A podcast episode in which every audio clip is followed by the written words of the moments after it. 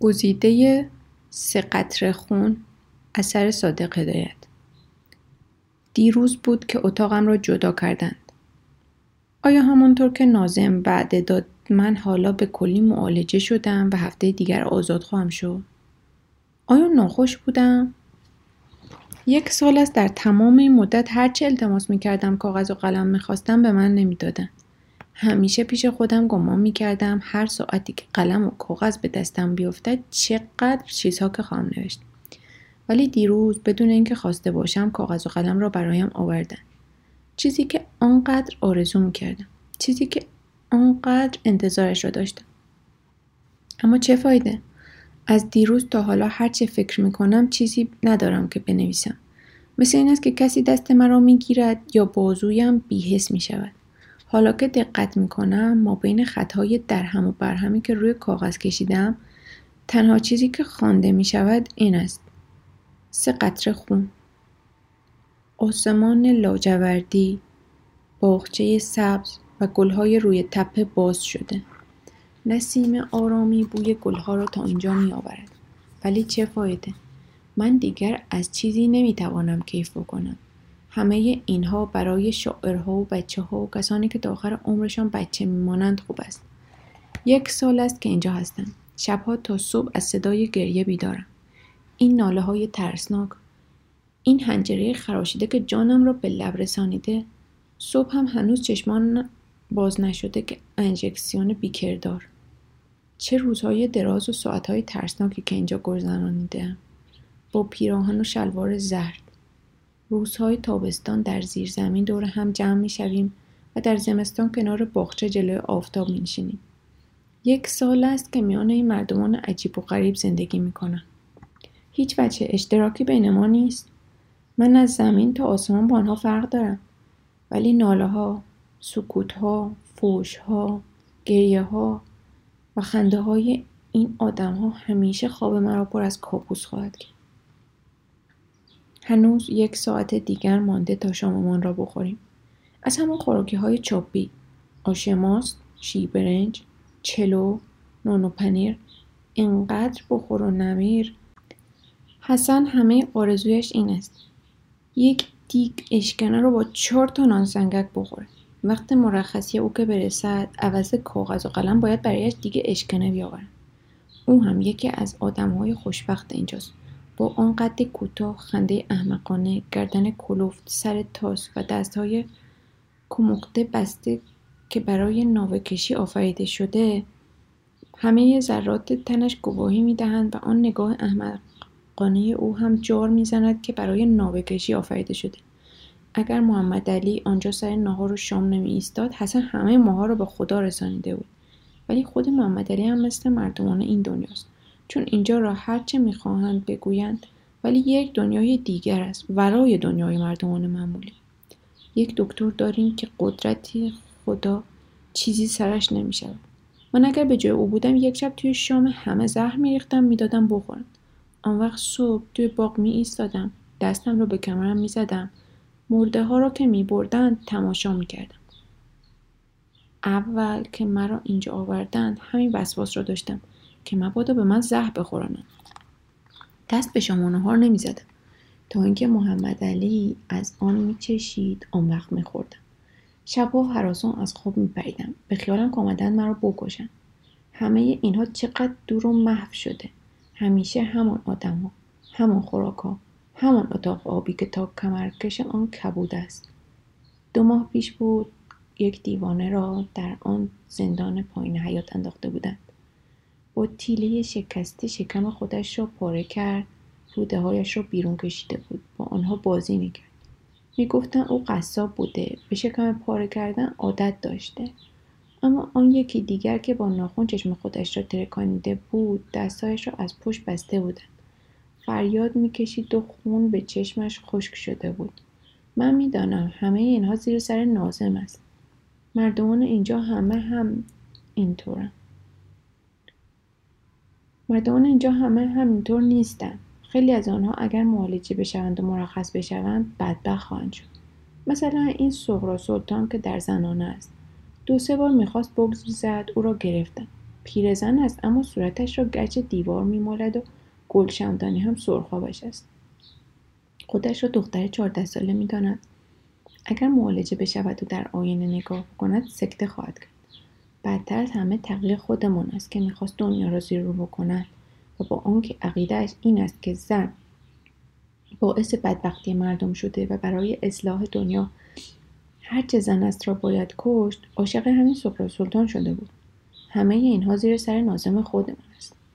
او دست تمام دیوانه ها را از پشت بسته. همیشه با آن دماغ بزرگ و چشمای کوچک به شکل وافوری ها ته باغ زیر درخت کاج قدم می‌زند. گاهی خم می شود پایین درخت را نگاه می کند هر که او را می ببیند می‌گوید چه آدم بیازار و بیچاره ای که گیر یک دست دیوانه افتاده. اما من او را می‌شناسم. من می‌دانم آنجا زیر درخت سه قطره خون روی زمین چکیده. یک قفس جلوی پنجرهش آویزان است. قفس خالی است چون گربه قناریش را گرفت. ولی او قفس را گذاشته تا گربه به هوای قفس بیایند و آنها را بکشد. دیروز بود دنبال یک گربه, گربه گلباقالی کرد. همین که حیوان از درخت کاج جلوی پنجرش بالا رفت به قراول دم در گفت حیوان را با تیر بزن. این سه قطره خون مال گربه است. ولی از خودش که بپرسند می‌گوید مال مرغ حق است. از همه اینها قریبتر رفیق و همسایم عباس است. دو هفته نیست که او را آوردن با من خیلی گرم گرفته. خودش را پیغمبر و شاعر می‌داند. می‌گوید که هر کاری به خصوص پیغمبری بسته به بخت و تاله است. هر کسی پیشانیش بلند باشد اگر چیزی هم بارش نباشد کارش می‌گیرد. و اگر علامه دهر باشد و پیشانی نداشته باشد به روز او میافتد عباس خودش را تورزن ماهر می‌داند. هم می‌داند. روی یک تخت سیم کشیده به خیال خودش تور درست کرده و یک شعر هم گفته که روزی هشت بار برایم می‌خواند. گویا برای همین شعر او را به اینجا آوردن. شعر یا تصنیف غریبی گفته. دریقا که بار دگر شام شد سراپای گیتی سیه فام شد. همه خلق را گاه آرام شد مگر من که رنج و غمم شد فزون. جهان را نباشد خوشی در مزاج به جز مرگ نبود غمم را علاج. ولیکن در آن گوشه در پای کاج چکیده است بر خاک سه قطره خون. دیروز بود که در باغ قدم می زدم عباس همین شعر را می یک زن و یک مرد و یک دختر جوان به دیدن او آمدند. تا حالا پنج مرتبه است که میآیند. من آنها را دیده بودم و میشناختم. دختر جوان یک دسته گل آورده بود. آن دختر به من میخندید. پیدا بود که مرا دوست دارد. اصلا به هوای من آمده بود. صورت آبلروی عباس که قشنگ نیست. اما اون زن که با دکتر حرف می‌زد من دیدم عباس دختر جوان را کنار کشید و ماچ کرد. کنون نه کسی به دیدن من آمده و نه برایم گل آورد یک سال از آخرین بار سیاوش بود که به دیدنم آمد سیاوش بهترین رفیق من بود. ما با هم همسایه بودیم. هر روز با هم به دارالفنون می‌رفتیم و با هم برمیگشتیم و درسهایمان را با هم مذاکره می‌کردیم و در موقع تفریح من به سیاوش طور مشق می‌دادم. رخساره دختر اموی سیاوش هم که نامزد من بود اغلب در مجلس ما میآمد. سیاوش خیال داشت خواهر رخساره را بگیرد. اتفاقا یک ماه پیش از عقد کنانشان زد و سیاوش ناخوش شد. من دو سه بار به احوال پرسیش رفتم ولی گفتن که حکیم قدغن کرده به او حرف بزنم هرچی اصرار کردم همین جواب رو دادم. من هم پاپی نشدم. خوب یادم است. نزدیک امتحان بود. یه روز غروب که به خانه برگشتم که هایم را با چند تا جزوی مدرسه روی میز ریختم. همین که آمدم لباسم را عوض بکنم صدای خالی شدن تیر صدای آن به قدری نزدیک بود که مرا متوحش کرد. چون خانه ما پشت خندق بود و شنیده بودم که نزدیکی ما دوز زده است. ششلو را از توی کشوی میز برداشتم و آمدم در حیات گوش بزن ایستادم. بعد از پلکان روی پام رفتم. ولی چیزی به نظر نرسید. وقتی برمیگشتم از آن بالا در خانه سیاوش نگاه کردم. دیدم سیاوش با پیراهن و زیر شلواری میان حیات ایستاده. من با تعجب گفتم سیاوش تو هستی؟ او مرا شناخت و گفت بیا تو کسی خانهمون نیست. صدای تیر رو شنیدی؟ انگوش به لبش گذاشت و با سرش اشاره کرد که بیا. و من هم با شتاب پایین رفتم و در, در خانهشان را زدم. خودش آمد و در را روی من باز کرد. همینطور که سرش پایین بود و به زمین خیره نگاه می‌کرد پرسید تو چرا به دیدن من نیامدی؟ من دو سه بار احوالت پرسید اومدم ولی گفتن که دکتر اجازه نمیده. گمان می‌کنن که من ناخوشم ولی اشتباه می‌کنم. دوباره پرسیدم این صدای تیر رو شنیدی؟ بدون اینکه جواب بدهد دست مرا گرفت و برد پای درخت کاج و چیزی را نشان داد. من از نزدیک نگاه کردم سه چکه خون تازه روی زمین چکیده بود. بعد مرا برد در اتاق خودش همه درها رو بست روی صندلی نشستم. چراغ رو روشن کرد و آمد روی صندلی مقابل من کنار میز نشست. اتاق او ساده آبی رنگ و تا کمرکش دیوار کبود. بود کنار اتاق یه تار گذاشته بود. چند جلد کتاب و جزوه مدرسه. همه روی میز ریخته بود. بعد سیاوش دست کرد از کشو میز یه ششلول درآورد. به من نشان داد. از آن ششلول های قدیمی. دست صدفی بود. آن را در جیب شلوارش گذاشت و گفت من یک گربه ماده داشتم اسمش نازی بود. شاید آن را دیده بود از این گربه های معمولی گلباقالی بود. با دوتا چشم درشت مثل چشم های سرمه کشیده. روی پشتش نقش و نگارهای مرتب بود. مثل اینکه روی کاغذ آب خشکان فولادی جوهر ریخته باشند و بعد آن را از میان تا کرده باشند روزها که از مدرسه برمیگشتم نازی جلوم میدوید میو میو می‌کرد. خودش رو به من میمالید. وقتی که مینشستم از سر و کولم پوزش رو به صورتم می‌زد. با زبان زبرش پیشانیم را میلیسید و اصرار داشت که او را ببوسه. گویا گربه ماده مکارتر و مهربانتر و حساستر از گربه نر است. نازی از من گذشته با آشپز میانش از همه بهتر. بود چون خوراکها از پیش او در میآمد. ولی از گیس سفید خانه که کیابیا بود و نماز می‌خواند و از موی گربه پرهیز می‌کرد دوری میجست. لابد نازی پیش خودش خیال می‌کرد که آدمها زرنگتر از گربه ها هستند و همه خوراکی های خوشمزه و جاهای گرم و نرم رو برای خودشان احتکار کردند. و گربه باید آنقدر چاپلوسی بکنند و تملق بگویند تا بتوانند به آنها شریک شراکت بکنند. تنها وقتی احساسات طبیعی نازی بیدار می‌شد و به جوش می آمد که سر خروس خونالودی به چنگش میافتاد و او رو به یک جانور درنده تبدیل می‌کرد. چشمهای او درشتتر می‌شد و برق می‌زد. چنگالهایش از توی قلاف در میآمد و هر کس را که به او نزدیک می‌شد با خرخرهای طولانی تهدید می‌کرد. بعد مثل چیزی که خودش را فریب بدهد بازی در می چون با همه قوه تصور خودش کله خروس رو جانور زنده گمان می‌کرد دست زیر می‌زد براغ می‌شد خودش رو پنهان می‌کرد در کمین مینشست دوباره حمله می‌کرد و تمام زبردستی و چالاکی نژاد خودش را با جست و خیز و جنگ و گریزهای پی در پی آشکار مینمود بعد از اینکه از نمایش خسته می‌شد کله خونالود را با آشتهای هرچی تمامتر می‌خورد و تا چند دقیقه بعد دنبال باقی آن میگشت و تا یکی دو ساعت تمدن مصنوعی خودش را فراموش می‌کرد. نه نزدیک کسی میآمد نه ناز می‌کرد و نه تملق می‌گفت. در همان حالی که نازی اظهار دوستی می‌کرد وحشی و تودار بود و اسرار زندگی خودش رو فاش نمی‌کرد.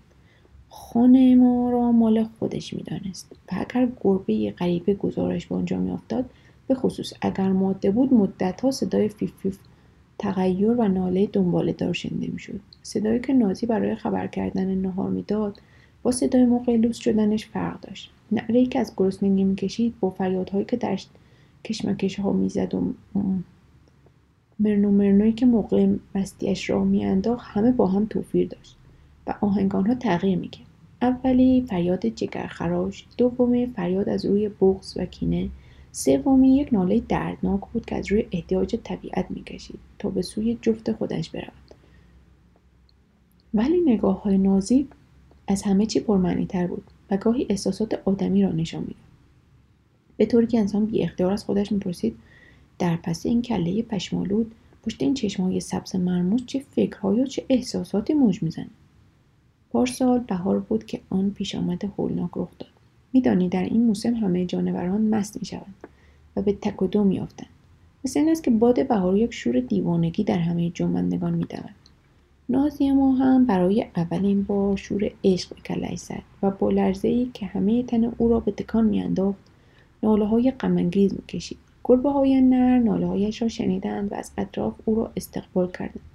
پس از جنگ ها و کشمکش ها نازی یکی از آنها را که از همه پرزورتر و صدایش رساتر بود به همسری خودش انتخاب کرد.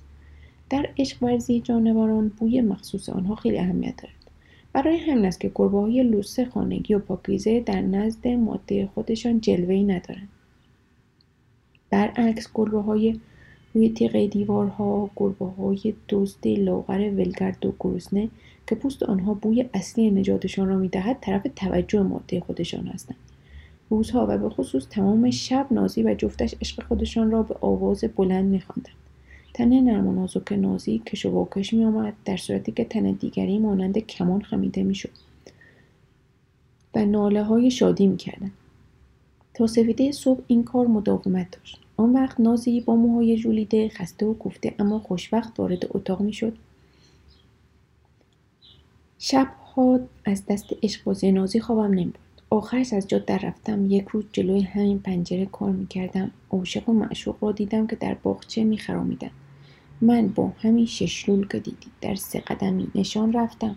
ششلول خالی شد و گلوله به جفت نازی گرفت. گویا کمرش شکست. یک جست بلند برداشت و بدون اینکه صدا بدهد یا ناله بکشد از دالان گریخت و جلوی چینه دیوار باغ افتاد و مرد. تمام خط سیر او چکای خون چکیده بود. نازی مدتی دنبال او گشت تا رد پایش را پیدا کرد. خونش را بویید و راست سر کشته او رفت. دو شب و دو روز پای مرده او کشیک می‌داد. گاهی با دستش او را لمس می‌کرد مثل اینکه به او می‌گفت بیدار شو. اول بهار است. چرا هنگام عشقبازی خوابیدی؟ چرا تکان نمی‌خوری؟ پاشو پاشو. چون نازی مردن سرش نمی‌شد و نمی‌دانست که عاشقش مرده است. فردای آن روز نازی با نعش جفتش گم شد. هر جا رو گشتیم از هر کس سراغ او را گرفتیم بیوده بود. آیا نازی از من قهر کرد؟ آیا مرد آیا پی عشقبازی خودش رفت؟ پس مرده آن دیگری چه شد؟ یک شب صدای مرن و مرنوی همان گربه نر را شنیدم تا صبح بنگ زد. شب بعد هم همچنین ولی صبح صدایش می‌برید شب سوم باز ششلو را برداشتم و سر هوایی به همین درخت کاج جلو پنجرم خالی کردم.